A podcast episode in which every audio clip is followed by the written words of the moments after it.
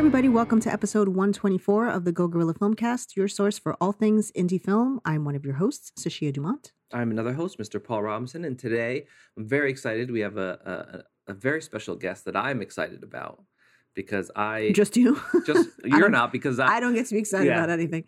anyway. There's a, I have a long history with following this gentleman. Okay. Um, so please introduce yourself. Hey there, I'm Zach Lipovsky. Uh, I'm a director, uh, writer, sometimes producer, and software designer. I want to get to your career and stuff because it, I, I find it. stuff. well, you know, you made you made some things or something. I don't know, but um, I think most people, like me, a lot of people will will have known you from uh, Shotlister. Mhm. Um, and I, I, I I often wonder because I use it all the time. I can't ever film without it. It's like essential. Yeah, I'm the same way, and I hear that a lot from a lot of people. Yeah. which is which has got to be very like fulfilling for you, you know, to have created something that a lot of people use, and not only use, but like if I didn't have that, I'd be screwed. I've become so dependent on it. Like I I often wonder like how if that kind of like overshadows your your career in any way. You know, it's like you're a filmmaker. Like first and foremost, you're a filmmaker. That's what you want to you tell stories and, and everything. But I often wonder if like I did this myself. I'm like, oh, he's the shot lister guy, but he's a filmmaker in his own right. So I often I wonder um, how that Actually, the dichotomy of that works for you. yeah, I mean, for me, um, filmmaking is still very much my full time job. Uh, that's still how I spend, you know, ten of the twelve hours I work every day. Mhm. um, and Shotlister, uh, it's been around for I think eight years now. Um, really since the, the iPad was created, maybe Mhm. nine years. Um, and we have a good team, about four or five people that you know I manage, but we they they kind of um, they're all like super great at their jobs and kind of just keep doing what they do.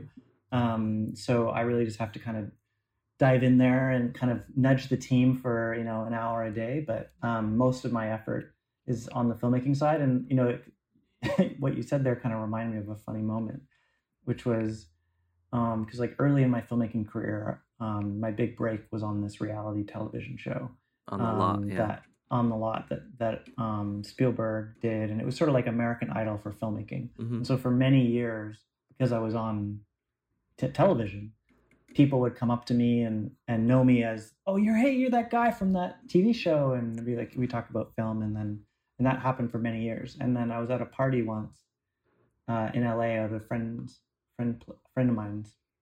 Um, you might know Peter Sciretta, who's part of the Slash Oh, Film sure, yeah. cast and stuff. I was at his birthday party, and he Well, I know someone him, I walked don't know. Yeah.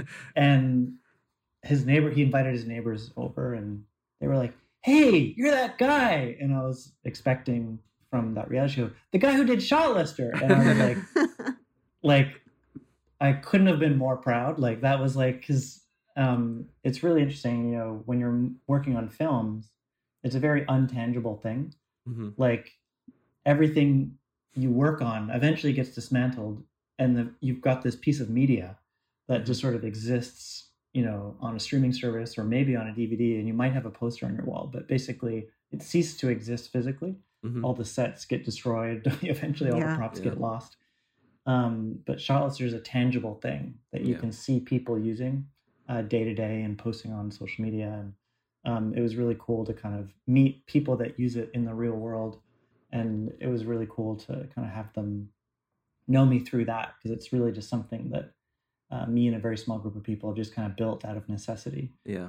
because it's something we like like you I, I would never be able to shoot without it Yeah. um, There's worse things to be known for. Yeah, You'd I be was like a wondering, like, filmmaker and the guy like, who my made na- I have a Whiteout. name. I'm not the guy from this or the guy from that. Like, I have a name, people. Um, but what uh, did you did you have a, a background in in software engineering or anything like that, or is that just something you're like, you know what, let me figure this out? Um, no, I didn't have a software engineer. I mean, I've always been a, a computer nerd, so I've Mhm. always known a basic level of kind of, you know, I could build a website and Mhm. I, I knew how to use pretty much every piece of software at a really high level. I was kind of lucky that kind of as I grew up, I was at the very beginning of the age group that I was born in 1984, which, you know, is the year when the Macintosh was created. So I was sort Mm. of by the time I was in elementary school, the computers were in the classroom for the very first time. So I kind of grew up right with computers as they got more and more complex, which allowed me to have a very high level of proficiency with them because they were very simple when I started using them and got progressively more complicated as I grew up. Mm-hmm. Um, and so, like by the time Final Cut Pro came out, the first you know Final Cut Pro one, I was in grade ten, um, and I was the only you know I had had much as much time with it as people that were in their thirties um, because it had just come out and I had way more time to use it. And and as we eventually got to um, iPhones, you know, summer of 2007 when the iPhone came out, I was first in line to have one and Mhm. and and uh, kind of have always been at the forefront of technology and the merger of technology with filmmaking Mhm. um, doing my own visual effects um, editing my own stuff you know learning every piece of software i could and so i had a basically a design background and i had a lot of experience with using apps but i'd never built an app Mhm. um, and so uh, basically when i was getting ready to do my first movie uh, which was a tv movie for the sci-fi channel one of those monster movies where Mhm. people get run around the woods get getting eaten for an hour and a half um, I had made a whole bunch of shorts, but I'd never made a movie. And what immediate when I was in prep, what immediately became obvious to me is there was no software for dealing with shot lists. Basically, the what everyone was using was Excel. Mhm. Um, they would fill out an Excel spreadsheet and then print it out. which is all And- sorts and- of fun. yeah. Well, and is not scalable. Once you're, I quickly did the math and I was like, wait a minute. Like, I did some math and like, at the rate I'm doing shot lists, like shots per page, there's going to be 1,500 shots in this movie. Mhm. and that's a really big Excel spreadsheet. Yeah, right. and that's not, and that's not going to be very useful. Um, and so at the time, I did some googling, and the iPad had just come out when I was working on that movie. It was early, like 2012, 2013, sometime around then. Um, and FileMaker, which is basically sort of Super Excel, Mhm. was an app that you could um, basically build spreadsheets that were really complicated and actually had like a, a user interface. Um, and they had an iPad app, so you could actually um, see your FileMaker file on an iPad. And so I've actually I built a prototype for for Shotlister that I used on that first movie. And everyone around me, all the crew and everyone were like, "Wow, that is amazing! Like that should be an app." Um, and even my my mom, who I, I was sleeping on her floor at the time because I was uh, living in LA, but everything I did shot in Vancouver, and she lived in Vancouver, so I slept was sleeping on her floor, and she was looking at it, going, "This is incredible," because she used to be a television producer, Okay. and Okay. she I was, was gonna say, like, moms don't usually. Yeah, I was gonna say your mom's like really, uh, really into what you do. Yeah, I was very lucky because she was a TV producer. So I grew up on her sets, sleeping under her edit suites, you know, Mm. as she's working late and, um, you know, raised by a single mom. And she immediately was like, this should be, she's an entrepreneur herself. And it's like, this should be an app. Why don't you make this an app? And I'm like, well, I don't know how to program and I don't have enough money to hire someone to program it. Uh, and she's like, well, I have money. And so she, uh, you know, we paid, she paid the initial investment um, to build the app, uh, which was cheap at the time. It was like Yeah. eight grand to build, like you know, and we made that back in the first month. Um, and and then she basically became the CEO of the company. Uh, and Go has mom. been um, me, her and I have been running the company ever since. I kind of do all the designing and kind of you know working on the app itself, and she has grown into doing all the social media, all the tech support, all the you know all the kind of management of the team and finances and tax credits and all that type of stuff. Yeah. Um, and so yeah, we've been doing it together ever since. So I, I still don't do the programming, but um, I basically do all the graphic design and sort of user interface and and kind of product thinking. The fun stuff. Yeah. Yeah. You're at that stage now, which is nice.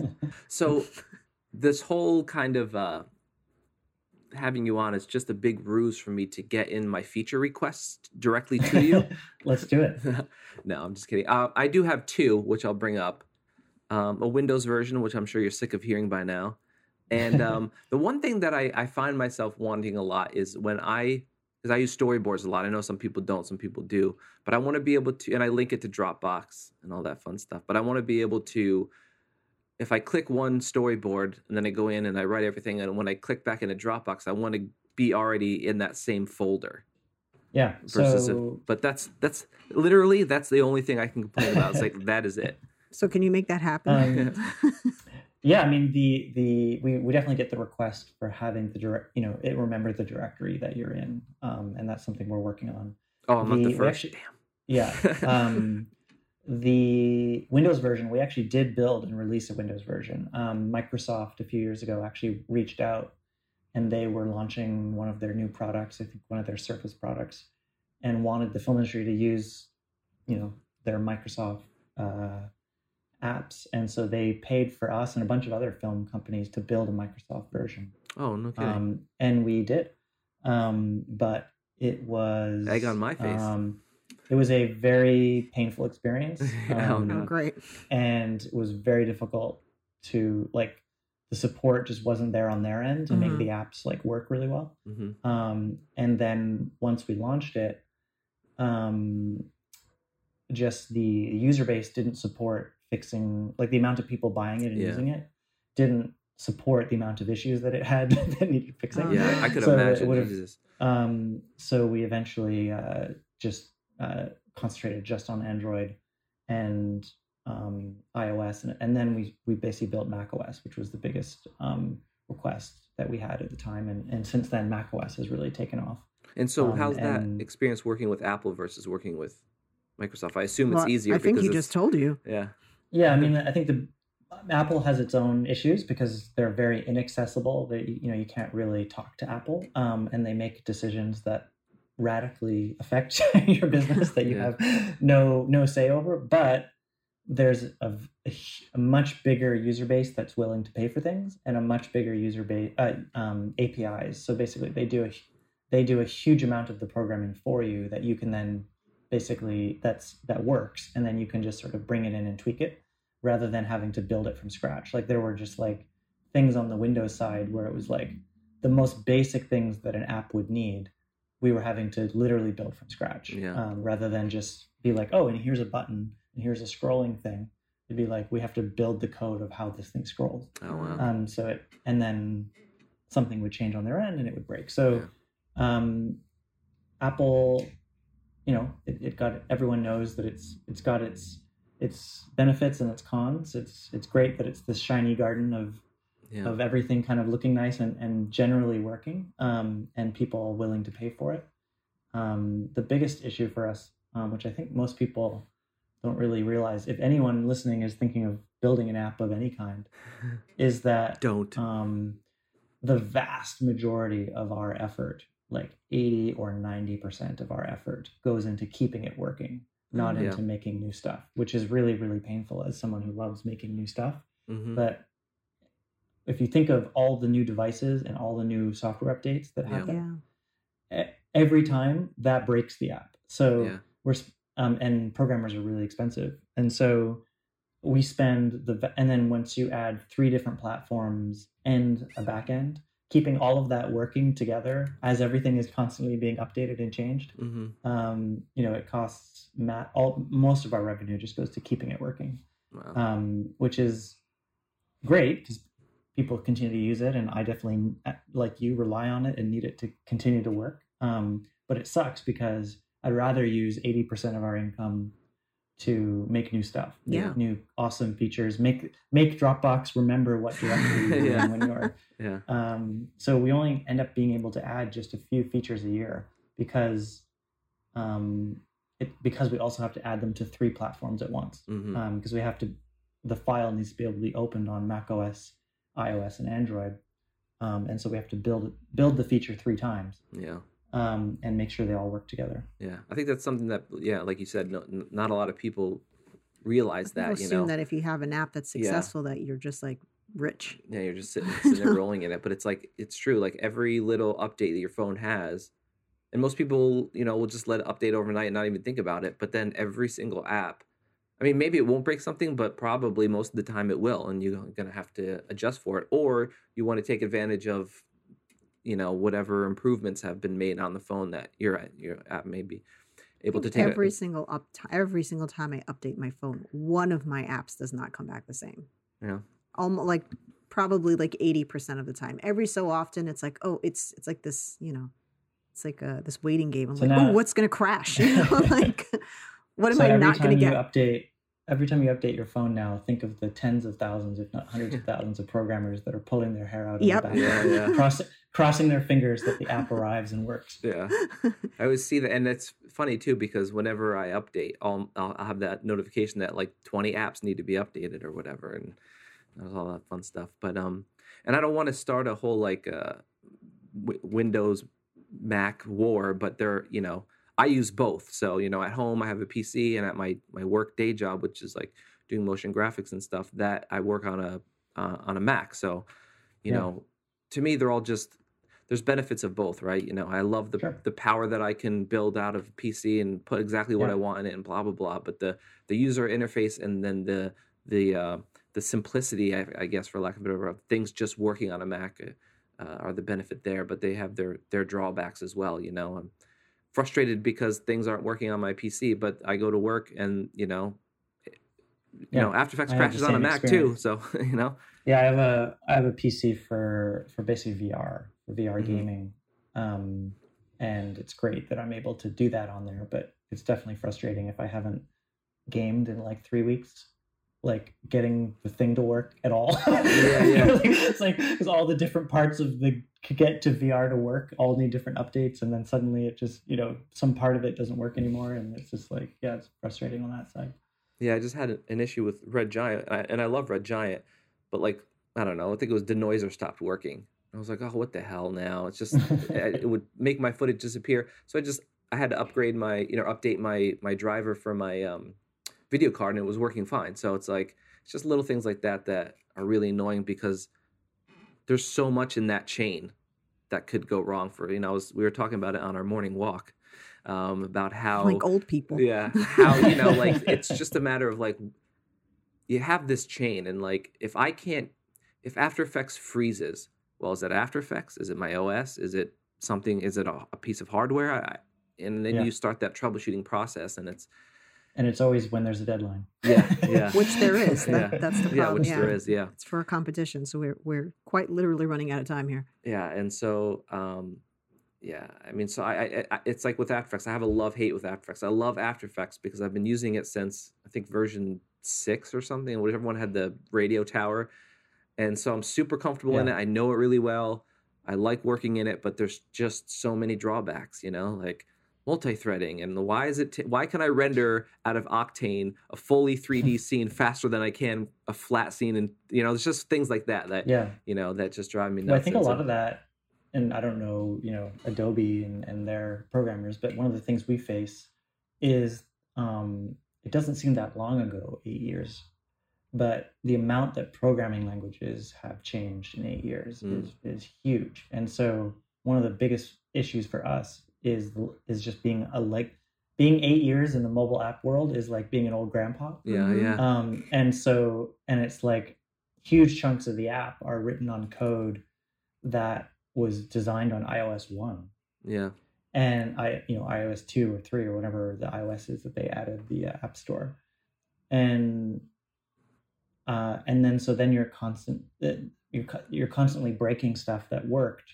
because you have to build a piece of it in a newer language, um, but then that piece doesn't work. You know, so there's this sort of behind the scenes thing with a piece of software like like After Effects, where parts of it that were written many years ago may not work as well as parts of it that were written recently, right um, just because they're written in older languages, Yeah. less, less efficient, It's like They and, the, just- and the, it's the too expensive Sanskrit. to rebuild them. yeah Yeah, It's like the Sanskrit well that's of the computers. thing I- i've always said that they just need a like a page one rewrite and just you know Sure. you, you have to That break it off at some point uh, you know Costs a lot of money to do that. Yeah, oh, no. Hey, I would love to page one rewrite Shotlister, but uh, it's unfeasible. yeah i pay them every month so whatever I think like uh, you know, uh, not personally for myself, like not really have understanding the, the language as much because I don't deal with it. It's just always interesting to me to see, uh, you know, talking about computers in the '80s. I was I was born in '79, so I was still, you know, computers were hitting like when I was like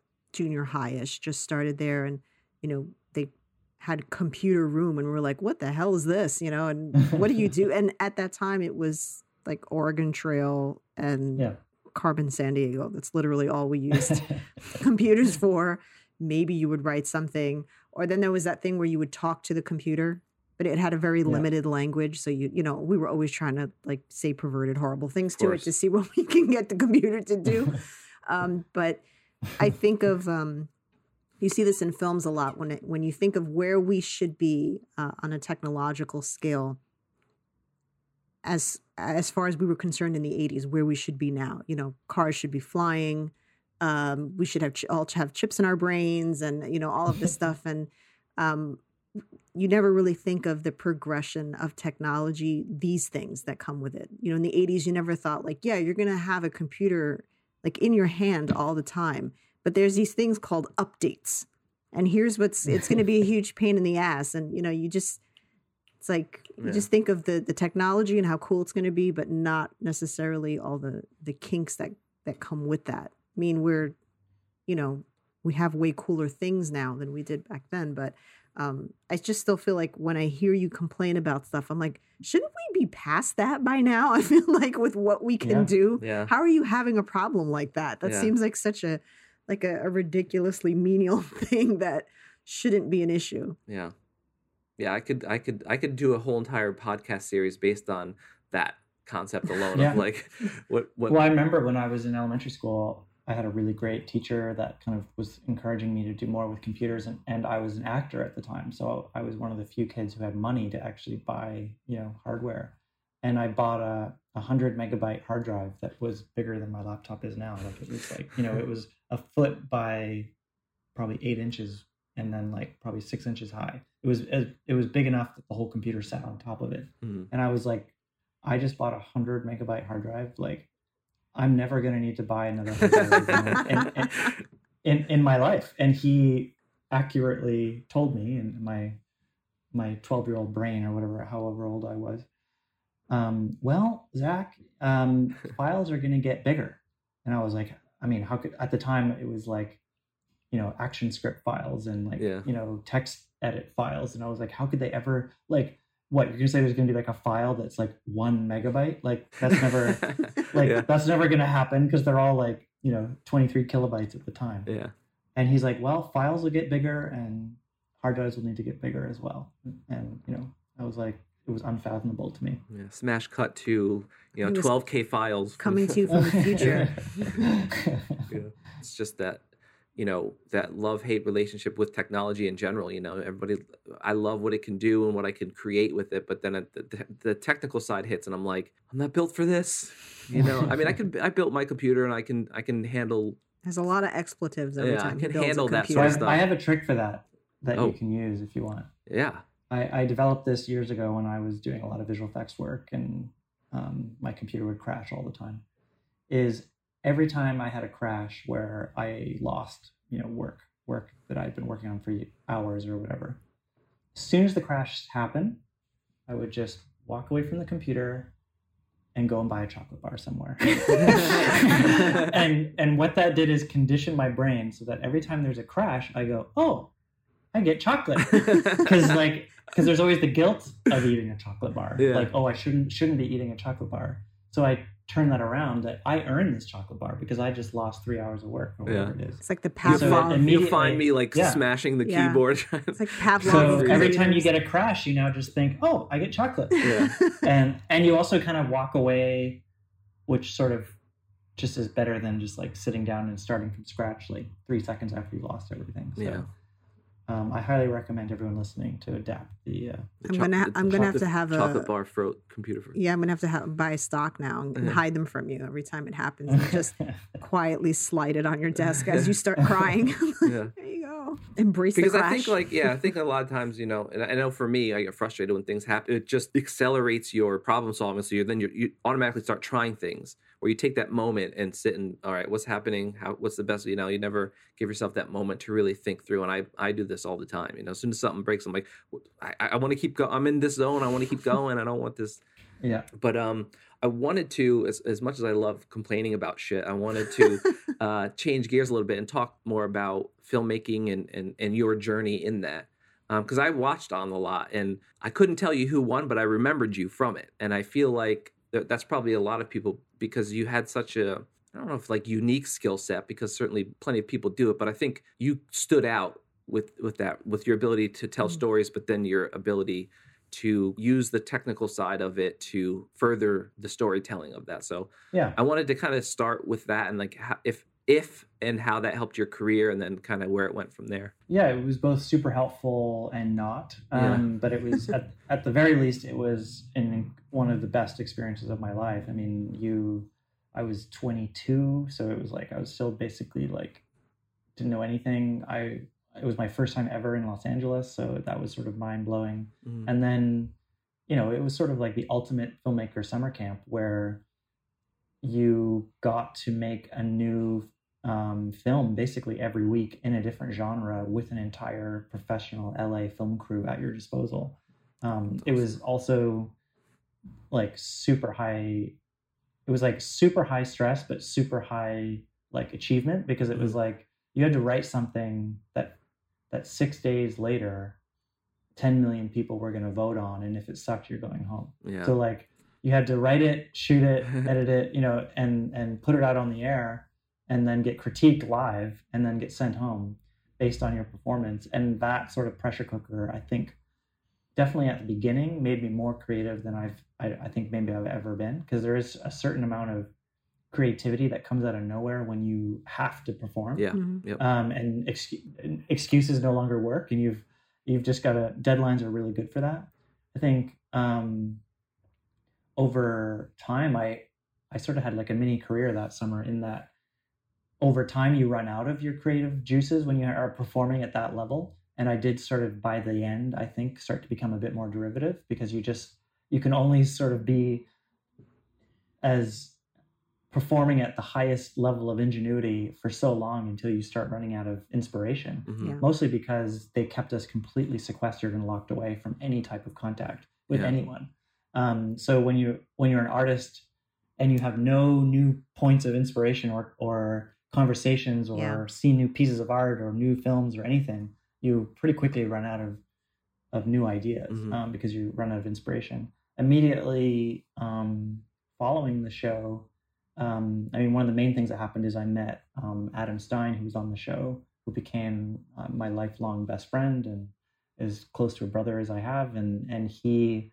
uh, now has become my co-director, co-writer, co-producer, and sort of business partner in everything that I do. You know, thir- thirteen years later. Um, at the time, uh, it was the summer of 2007, which some listeners, if they're old fogies like us, might remember that um, there was a writer strike that year Mhm. and then the recession of 2008 9 10 um, so basically the film industry kind of just shut down uh, at the end of 2007 so it was not a great time to suddenly be launching onto the scene Mhm. I, I was the part of it that i got as someone who who wasn't living in la before that was i got uh, a really great agent who I'm still with to the, to this day from from that show. I got a whole bunch of great shorts that people really responded to, Mhm. but I didn't actually work for like four years after the show, Oh wow. um, which was a really because basically the whole industry um, shrank because Yeah. of the at the time a lot of the money was was in the stock market and the stock market Mhm. collapsed, um, and the writer's strike collapsed, and so uh, collapsed sort of the the creative market. So then, pretty much everyone who was already established needed jobs and they they kind of took up a lot of the introductory jobs Yeah. um, because so there wasn't a lot of room for newcomers because super veterans needed to pay for their mansions and houses Right. so they they took the introductory jobs um, but i did a lot of um, and i was pretty depressed for a lot of that time and at the time you know one thing that really helped me kind of get out of that depression was um, my dad was kind of telling me about how you know i'm putting all my all my current happiness in a future achievement i'm saying i will be happy when i Yeah. make a movie Yep. um, and if you live through life that way you will eventually make a movie and be happy for five minutes Right. and then you will have a new thing that you will be happy when Yep. Mhm. um, and instead and that is a very you know you'll be on your deathbed realizing you were happy for 5% of your life Yeah. um, and so he helped me sort of reframe it as um, enjoying the process and and finding the things that you can enjoy every day, and that instead of being outcome mindset, being sort of process mindset. Yeah. Um, and that uh, was also helped by I heard a quote around then from Guillermo del Toro saying that making film is like eating a shit sandwich. You have to eat all the shit before you get to the crust. Yeah, yeah. And and I was like, okay, well, if Guillermo is going if if it's if it's hard for him and he's struggling and he's got ups and downs and he's at his level, then then everyone is having difficulty. And um and so that means I'm I'm doing what everyone's doing, which means I'm already doing it. Yeah. and sort of that really helped me reframe what I was doing, and it also helped me. It may have been a coincidence, but I also then got my that first film I was telling you guys about, the monster movie for sci-fi, and that sort of was basic. You know, sci-fi monster movies for the t- you know sci-fi channel was basically the bottom of the industry that you could imagine, right? Like that's basically the lowest form of movies you can do, basically. Um, but diving into that and just being I don't like, know. okay, Lifetime's pretty rough, but Yeah. it's kind of lifetime hallmark and sci-fi. Yeah, you go. Depending on de- bring it up a little your- at least. But and I and now most of my friends who are are working directors, we all started there um, Mhm. because that's sort of a great place for first time filmmakers to get a paying job. Hmm. Um, and because most people who do those jobs want to then go on to do something bigger, there's a big turnover. Um, people don't end up usually getting parked there and doing that Yeah. for their whole career. Um, and that job led to another job, and they weren't like my dream jobs. Um, I think every filmmaker starts off thinking they're going to be Spielberg or Tarantino and have one movie that then sets them for life. Yeah. Um, but the vast 99% of, of all directors, if not 99.99999% of directors, um, it's a progressive thing. You you do Mhm. one job, which leads to the next job, which leads to the next job, and you're getting closer and closer to the type of stuff that you love doing. And all those jobs are actually really rewarding and, and great learning experiences along the way. Um, and eventually, I started co-directing uh, with Adam, who who I met on that show, and um, and we've had a lot of huge successes recently together, and and a lot of exciting stuff in the future. you know, we make films together and we're married. So there's Yeah. that For now. for now, yeah. but do you how, how how what's the um how's the process work you know working with with adam and you and you know everybody has their own kind of process but you know you're ultimately making one thing you know but you Yeah. have two minds doing it so do you, i guess just what's the process between between you two Sure. Well, I'm also very curious what your guys' process is because Adam and I don't have to fight over doing laundry and doing the dishes and all those other things. So, We don't either. I just Um, do both of those. yeah ah, perfect. Yeah. Um, so yeah, I mean, we we started off by doing very small things together. A few short films. We did a little web series for for Niantic, which is uh, the Google company that makes like Pokemon Go and and games like that. And we kind of did smaller stuff a- at first, and really immediately realized that we really enjoyed the. We were already best friends, and so we already knew we were on a lot of the same wavelengths and liked all the same stuff. Um, but we we were sort of both really energized by how much more fun and how much how better the work was when we collaborated with someone. Um, and it was kind of funny when we started doing it. A lot of people were sort of I don't know. There was sort of this like outward. He and I were just like diving in, loving it. But from the outside, a lot of people were like, "Are you going to keep like directing with someone else? Like, aren't you going to also do your own thing? Like, like you're a director by yourself." Like, it was sort of almost like they had identified me as a as a singular director because I Mhm. started my career by myself. So did Adam, and then we joined. Whereas most co-directors either are siblings or people that grew up together and, Mhm. and always did it together. We chose to come together, and it was it really threw people for a loop for many years until we had bigger successes together. But for us, the process that we kind of landed on, and it took many years to kind of work on it.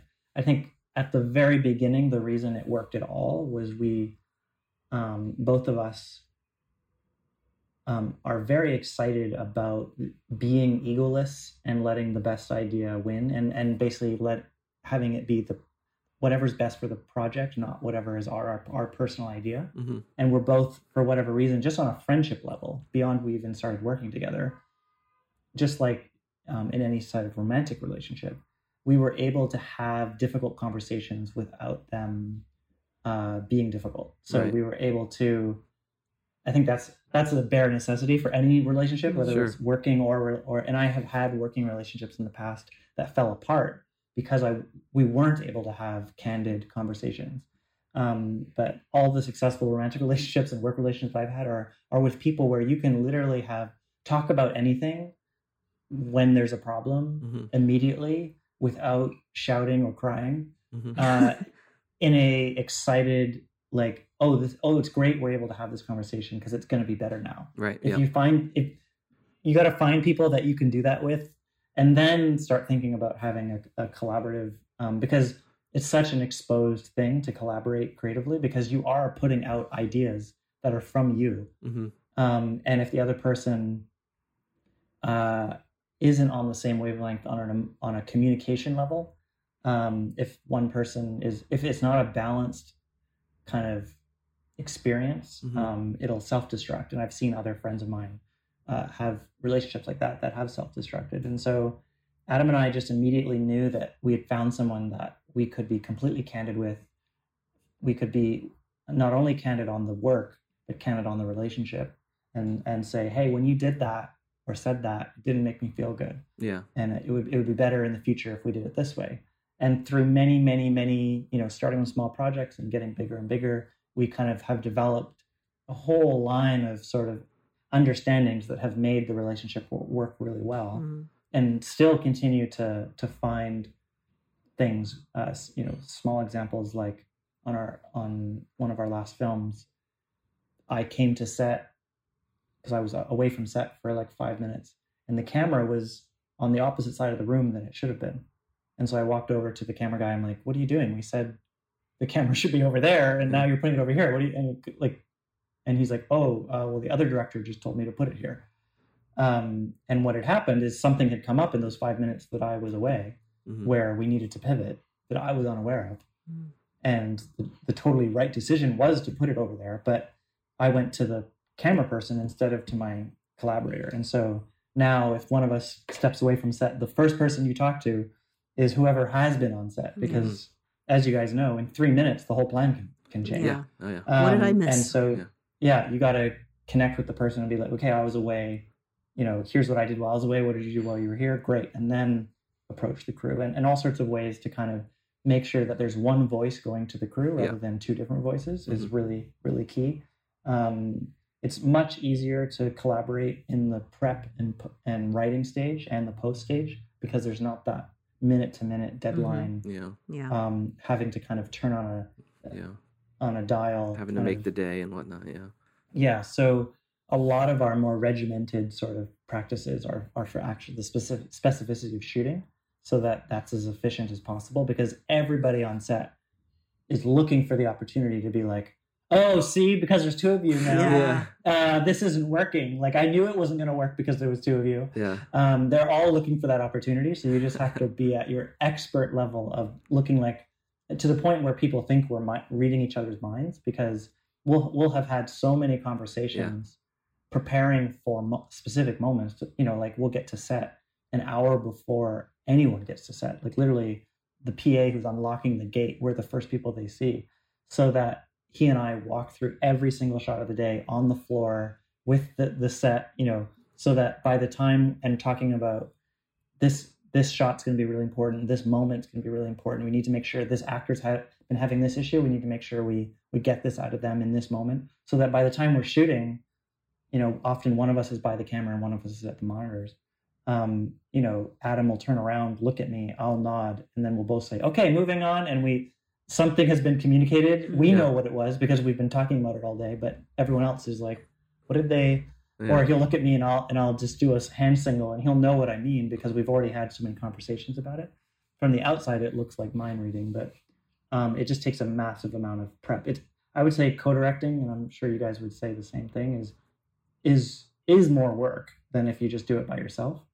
But we've found that the work is much better. Yeah. That the end product um, ends up being so much better. In, and in those, in that sort of five percent of the time, or um, it's much more when we're writing, but in that sort of five percent of the time when when we disagree about something, um, where we both really see it differently, um, what we've found, and is again one of the reasons we've really decided to con- basically exclusively work together, is that usually when I see it one way and he sees it the other, there's some inherent issue with the scene Mhm. because the scene should be it should be pretty clear which way it is. So if Right. we're both seeing it, the oth- there's some inherent issue. So then what we immediately turn to, and this works really well for for any type of collaboration, is instead of being like, no, it should be that she walks to the window. No, it should be she walks to the door. We just say, well, why is it important to you that it be that way? Right. and and why why is it important to you that she be at the door why is it important to you that she be at the window and then usually from there from there we we both immediately realize what it is we're each trying to achieve not the actual specific outcome Right. Mhm. and then we see either oh this third option would achieve both those things which and it's usually way better than either of those initial Yeah. first two ideas um, or we realize there's some inherent issue that's causing us to both think we're trying to achieve two different things the scene shouldn't be trying to achieve two different things it should be Right. trying to achieve this and and we'll achieve what you want in the next scene and this scene's better suited to achieve this and and so looking at what you're trying to achieve rather than whose idea wins Yeah. um, always leads to better better ideas. Yeah, I mean, it sounds like you guys kind of go through the whole process together. You know, where you're Yeah. for us, we it's kind of it's, it's more segmented. You Yeah. know, so um, she's uh, a naturally gifted writer, and sometimes I, I struggle with dialogue and character development and stuff like that. We collaborate, but at the end of the day, she's going to write it. I'm going to direct it. She's going to act in it, do a lot of the producing. I'm going to do all the post. You know, Yeah. whatever whatever it is that we can't afford, which is pretty much everything.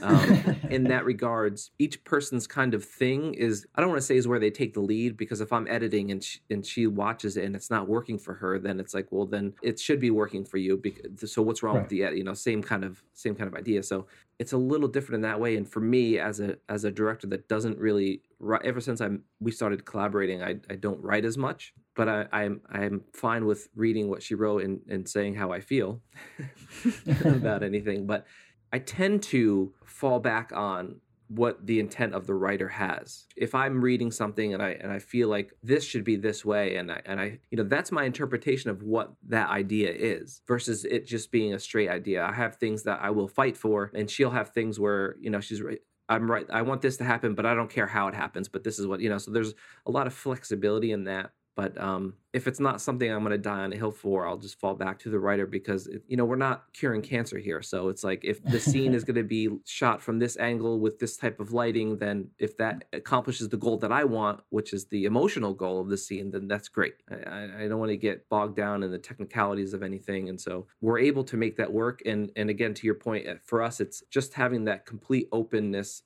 and honesty. We always talk about how important it is to have people in your life that will give you honest feedback. Yeah, You know, call it criticism or whatever, but just saying you love something because you like that person doesn't do that person any good as an artist at all. And so Yeah. we're big proponents of people telling us we suck, ultimately. yeah.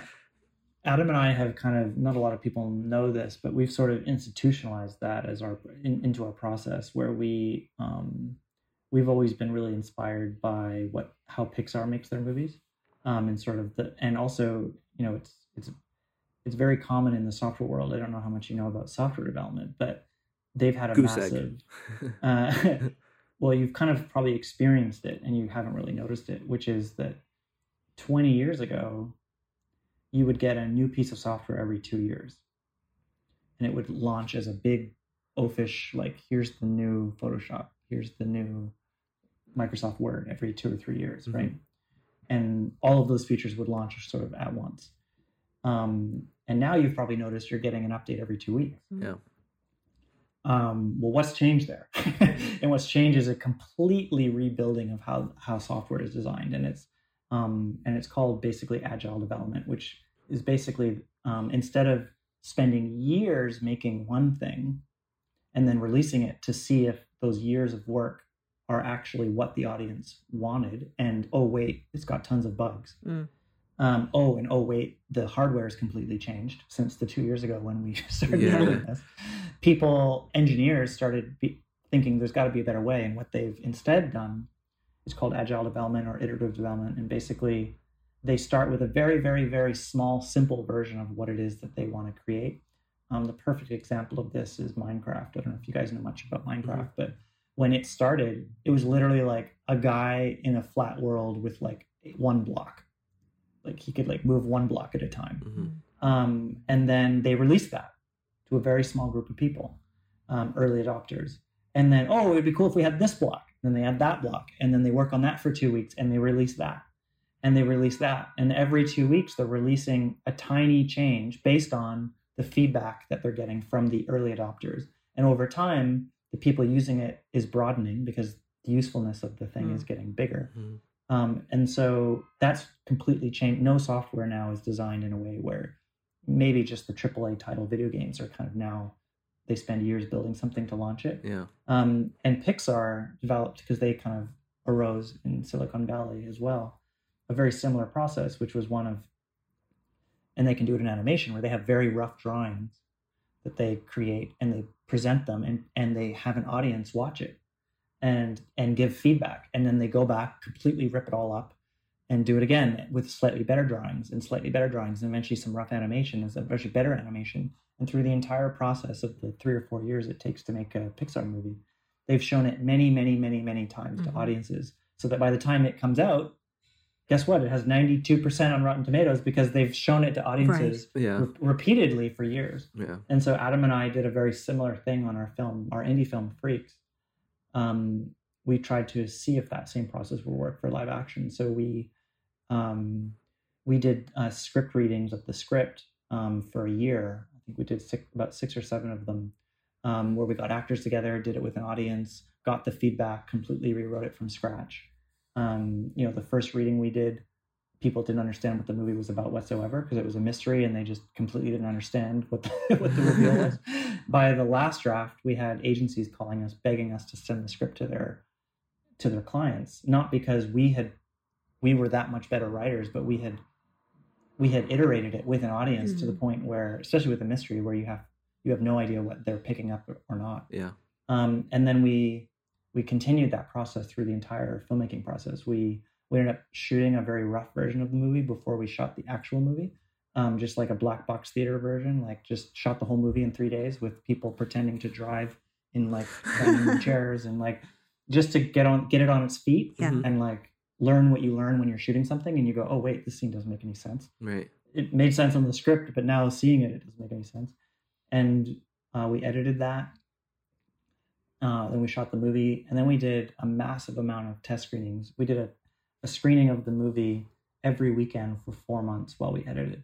So we would edit for five days, show it to about five or six people. They'd say, "Oh, this doesn't make any sense. This whole I didn't understand anything about this." And we'd edit for five days, show it to a whole new group of five people, and they'd go, "Well, this didn't make any sense. I didn't understand anything about this," even though we just edited Yeah. for five Yeah, days yeah. to try and fix that. And we would realize, okay, well, we still usually directors and editors, because you lose perspective, pat yourself on the back. You're like, "Oh, we got a note. We changed it. We nailed it." But you never go back to test to see if you did nail it. Yeah. Mhm. Um, and in some cases, it took five or six repeats to fix something. Mhm. Um, and then by the end of you know when we made that movie, it, it hit theaters with a ninety percent Rotten Tomatoes. It, it won Audience Choice Awards all around the world, and um, and it was in the next top ten of Netflix for like two and a half weeks, which for a tiny indie movie, uh, you know, at the same time Altered Carbon was released Right. and our one million dollar movie was released. we were in the top ten next to each other, um, but that was because of kind of battle testing it with audiences all the way through. Um, and I think that approach sort of comes naturally because there's two of us. We're naturally doing that all the time. Right. Where it's very easy as a director to sort of become the well, we're doing it my way because I'm the director. Um, but when there's two of you, you sort of automatically are in this dialogue all the time, Mhm. Yeah. and so it it sort of opens you up to candid feedback and dialogue from others, and that always makes the project better. I think that definitely takes a um a, a very specific personality. Um, is yes, the difference? You, you um, got to be the right person. yeah, Yeah. yeah, and it's the difference. We often talk about the difference of wanting to make films and then wanting to be a filmmaker, being known as a filmmaker. And we make films. You know, nobody knows we're filmmakers unless they know us. You know, that's that's just how it is. But we're good. I'm good with that. We're good with that. And of course, there's always the the, the bonus of someone seeing your work or your work getting a bigger budget or getting picked up. I mean, that, that's lovely, but um, it's not our goal, I guess. You know, it's just kind of it's just sort of a plus at that point. But Mhm. having uh, having two people want to be the director, uh, I think, is often a nightmare. And Yeah. so many uh, of my actor friends, when they talk about projects that they're in, I, I'm always baffled by how many projects don't get completed. And this was something that was just new to me because, you know, so much work goes into us making, since we produce everything and pretty much, I mean, we do some crowdfunding, but like 70% of the funds are out of our pocket. I can't imagine going through all of that work and then not finishing something. That to me is just complete insanity. But Yeah. evidently, this is the way a lot of people function in this business and in, in the indie, uh, to, on, on all levels of indie film. And they'll tell me about, like, yeah, you know, I did this movie, uh, but, you know, it didn't get released. I'm like, what do you mean it didn't get released? Why are you all saying this? Like, why? How? so they spent a year or two years filming this, different locations, all this stuff. And then um, several times when it's been two filmmakers working together, it was a miscommunication. Well, they had Yeah. this fallout, and then this one claimed they owned the rights to it, and then this one, and then the whole thing crashed. And I'm like, oh my god, this is like. So when when people successfully work together, it's great. you have to do sm- i think if it's a new a new collaboration you really got to do small stuff together first um, because those issues will come up on like i'm sure you guys have done even like 24 hour 40 hour film festivals where you like make a movie in like two days just for like the fun of it those same issues with people like come out Yeah. and so it's Oh. really great to like do small stuff with people when you're trying to learn if, if you're a good collaboration hmm before you dive into the several year long process of of uh, collaborating with someone. Yeah. Getting along with somebody on a personal level doesn't mean that you get along with them on a professional level. Right. Not at all. learn that the hard way too, I'd imagine. Especially when um, I've had this experience too. Like it's easy. It's it's a lot easier in the indie world when there's no money on the table. Mm. Yeah. Um, but if you do make something on an indie level that suddenly Oh God, yeah, m- money shows up, that changes people too. yeah. Um, and so that's why even if you are best friends uh, and you've done stuff for peanuts your whole life together, still having contracts of what happens if money arrives Mhm. Yeah. is very very important because that's the only thing that'll like um, basically maintain the friendships. Yeah, and, he and save he, the movie. he had um when when we had started dating, he had a friend that was wanting to get he they were making films together, but like just for fun. When I met him, he, they were like kind of doing stuff for fun, and and I was like, really bad horror films. Yeah, well, that's what everybody does. And Yeah, so you know, and I was just like, I was like, I think that you know, I liked writing at that point, but I'd never written like scripts for anybody. I'd never had anything actually, you know, come to fruition. But I was like, if you like doing this, then why don't you stop making shitty horror movies and like actually like make a film? You know what I mean? Like just stop because it was, you know, it started as the hangouts, you know, so I'd see pictures of the behind the scenes and everyone's like buzzed or drunk and I'm like this is a, this is a functioning set like what's going on here and um, the first time we made a film together there was a bit of that going on and by at the end of it i was like look like i would love to work with you in a partnership but i can't like this to me is not functioning this is a party where you're filming and that's totally different from actually making a film so like yeah. if people's feelings are going to get hurt then you kind of have to make that decision like they can't come hang out on set like that's not what we're doing. We're also feeding everybody so if you serve no purpose get out. Yeah. Like, i can't afford that. Yeah and it's so it's so it's so easy to fall into that because you know when i first started making stuff the only way i could get you know i lived in a small town so the only way i could get people to help me is if i you know gave them free Beer. food or free beer or something like that so it was so hard to kind of cut that safety blanket of like well i can get 20 people here but if i just supply beer and then i can film a party scene and just Right. they'll think it's cool and fun so they'll play along and whatever and i'll get and i'll get what i need and everything but as you know you get to a certain point and we're, we keep climbing that ladder and while yes I, I love telling stories and i'll make something on an iphone if i have to but at, at the same time i want to continue to grow my abilities and Yeah. my and my career and stuff so you have to have to be able to kind of like keep moving forward and, and kind of let that stuff stuff go and and be confident in yourself you know there's a huge lack of confidence at the beginning of my career you know i started out doing a lot of like um films that had that would rest on the fact that I, I learned this cool technique on how to make someone's head explode or something like that. So, you know, that the storytelling, you know, I wasn't confident enough in it to kind of let it live on its own. And, and that kind of bled into the process itself. So bringing all these people in and, stuff like yeah. that. So yeah, that was a, that was a, a huge moment for me of, of kind of separating from making films with my buddies and, and making films as a, as a, as a piece of art I came in like the Yoko of that. Yeah. like, that must have been difficult. I um I can't remember where I heard this, but I think it was maybe from Adam, but someone told me that like you start off when you're making movies and everyone you're making a movie with is a friend of yours. Mm. And then you get to a level where everyone you're making the movie with isn't like a, a close friend of yours, but you know all their names. And then you get to a level where you're making a movie where you don't know everyone's name, but you know what everyone everybody does. Mm. Um, if you don't know what their name is, you at least know what they're doing there. Yeah. uh, and then you get to a level where you don't know anyone's name and you don't know what anyone's doing because there's so many people on set. Someone will walk by and you're like, I have never seen that person before. I have no idea what they're doing. Um, but they're here for some reason. And then, you know, it's kind of a weird progression. Yeah. Yeah. I, we I, still know everyone's name. So yeah, I think we will probably just hang out there for the rest of our lives. But uh, yeah, the the with the collaboration on that, um, you know, he had he brought it to me and said, "Oh, you know, so and so wants to start a production company because he already had his, and uh, you know, he wants to like melt them together and and have like a co partnership and this and that." And looking at their just their styles and personal movies, like not making films together, but just what they watched, I was like, that's not going to work. and, you know, but it's like his buddy. And he's like, you think? And I was like, I think that if you want to stay friends with this person, then you should not do that because you couldn't be any more different in the way that you make films. You are never going to agree on stuff and it's going to be a constant clash, you know, just yeah. stylistically alone, just like what, you know, he watches versus versus what you watch and you know we we can totally fall into the artsy fartsy i mean i'll watch brainless movies but i you know i love stuff that makes me think and this other person was more like anything complex they were like that's stupid you know? So i was like i don't think this is gonna this isn't gonna go like well at all.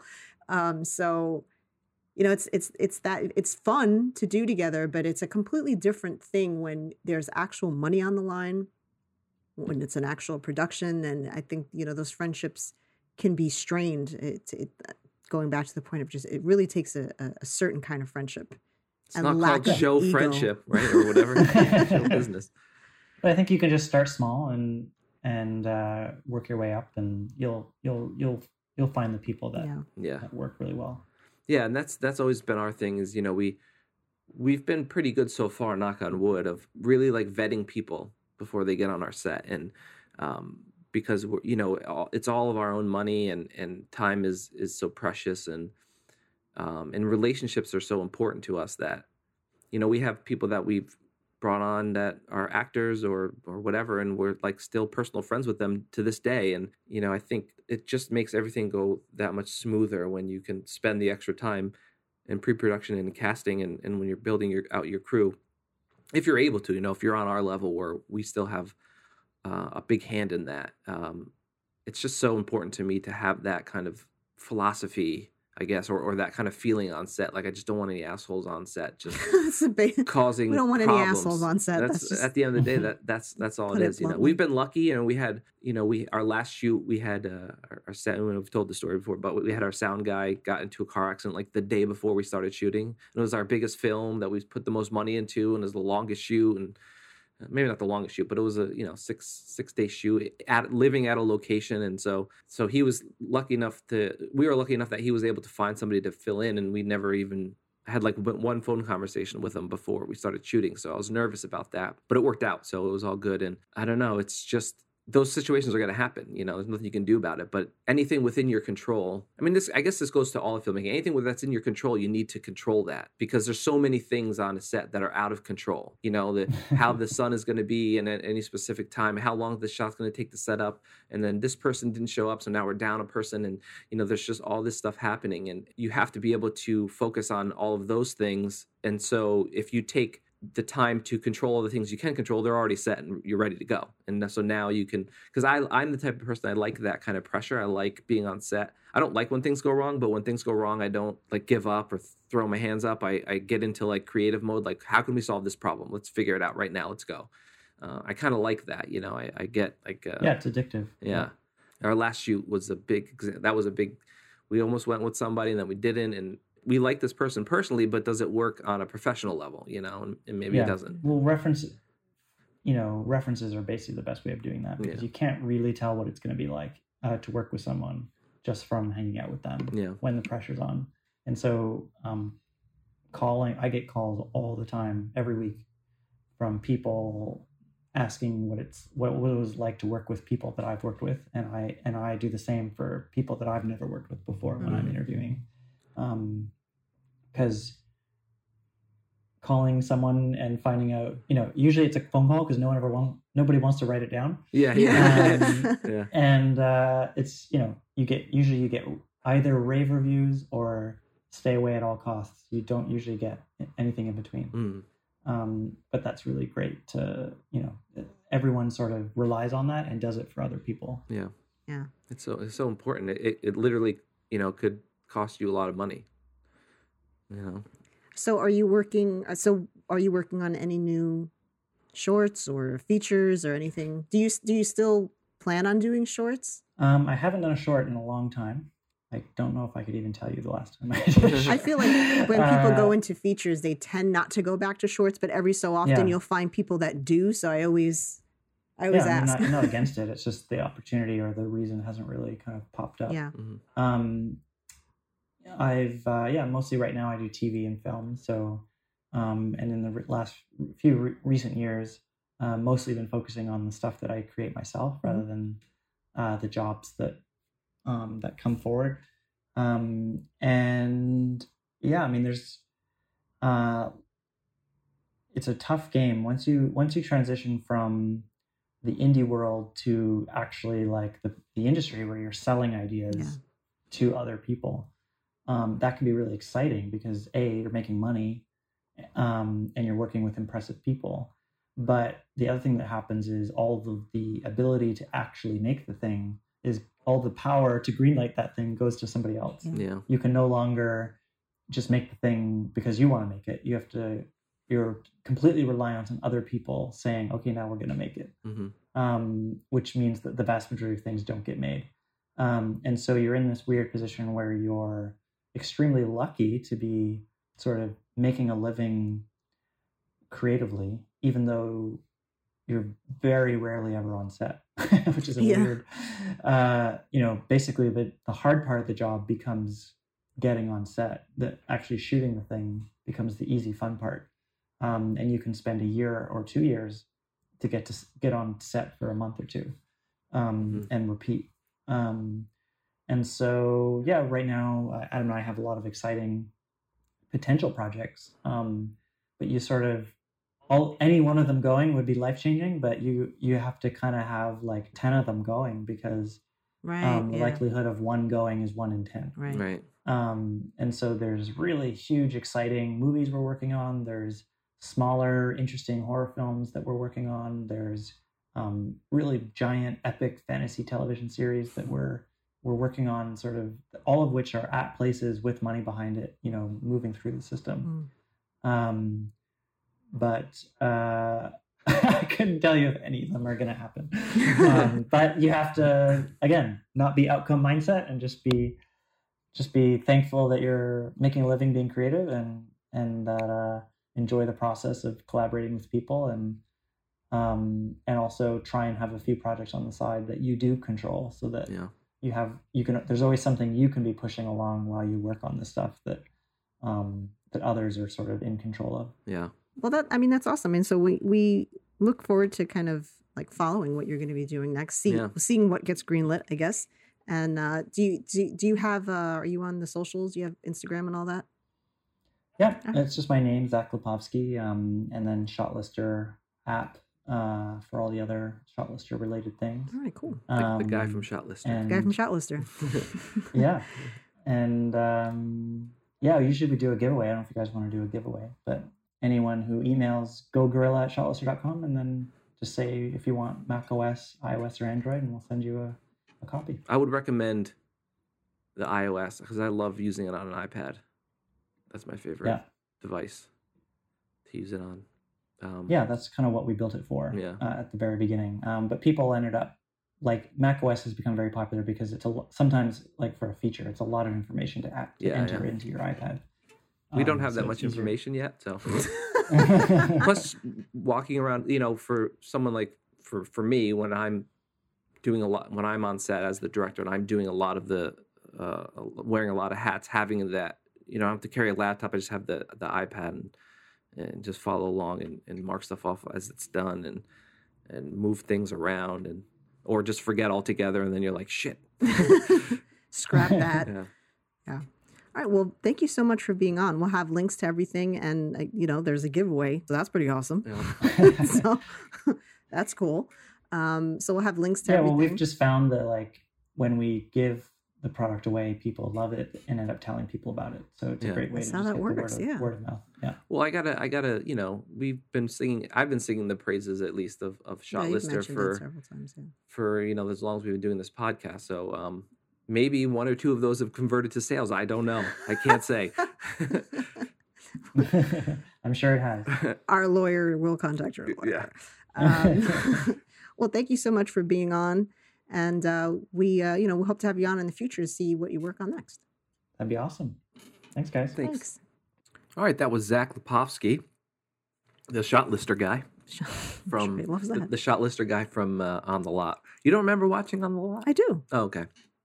I just remember um, being so impressed with him because, especially back then. And I just remember two. That was, like, a there, was, thing there was a do. scene where, like, I think it was like clothes hangers or something flew in the air and then froze. In this, and then there was one that was really cool where there was a scene and there was a moon through the window, and then he like or the the, the, the grabbed the moon and brought it into the room or something. I thought that was really cool. He didn't sing Anyway. any of those praises while he was still on. Oh well, yeah. I'm gonna go into details I'm about sure he's everything like I liked of about hearing it. like, oh my god, that was so long ago. I don't even care about, but whatever. But yeah, so um, he's been generous and like like you said, uh, if you email go gorilla at shotlister.com, hmm you can uh, get a free copy of Shotlister. Hey, So get on it. who doesn't want Free something stuff free? is good. We like free stuff. And if you already have a copy of it, just email them anyway. Get Yeah. another copy. like if you have an iOS copy and you want a copy for a Mac OS, you know what I mean? Hey, He's probably like, I didn't say that. I didn't say all not- that. that's not what I, uh, that is not to. what I said. Yeah. Um, yeah. So, any um, hoosers. Shout outs to MoGraph. Of course. I'm just never gonna get to say that. No, we're gonna have those guys on soon at some point too. Yeah, We're just they've been slammed. They have guests until like December. we have. Yeah, and we have quite a few as well. Yeah. Surprisingly, um, so it, it's just been a it's been a busy time. Yeah. um, Steady Geekin, Reality Bomb Comic Cast on up for debate. Uh, if you've got a film or something out there that you want us to see, send it our way. Review. Uh, if you've watched anything fun or whatnot, um, you know.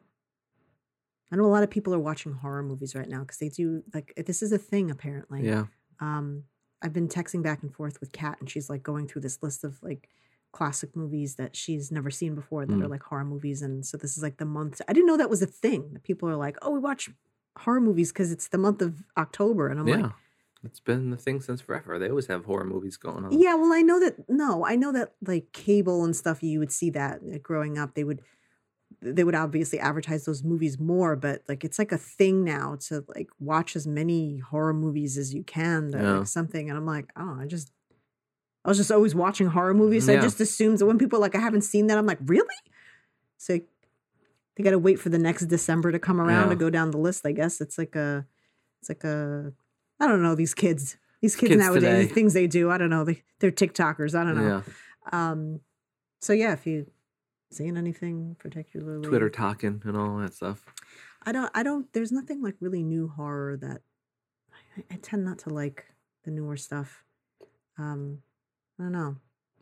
Yeah, I don't know. I mean, they, they, they, I think they're trying to. It seems like they're they're just trying to kind of like pump some life into horror with like adding um some interesting takes on on horror stuff. You know, like the Ari Asters of the world and stuff. well, stuff. yeah, like the Jordan Peeles and stuff, but that's Jordan different. Peele, there, yeah. there were always those levels of horror, which were more like psychological and Yeah. that type of stuff. But I just mean, and just in terms of like the lower budget horror movies, I I, Mm. I don't always like them. Uh, Yeah. I usually don't like them if I'm being honest, because it's just it seems more, um, it's it's more visually based than story based. Yeah, and, and you know for me it's like eh, okay whatever.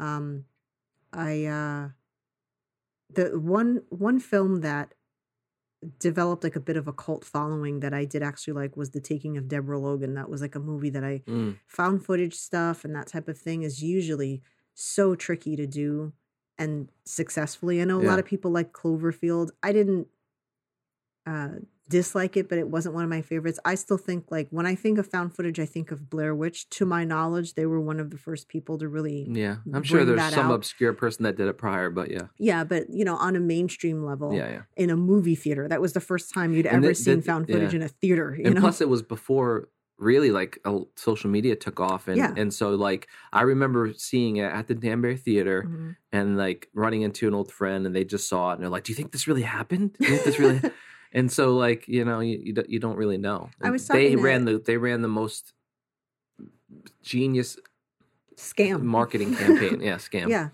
I was talking to Kat about it because she had not seen it. So Mm. she saw it recently.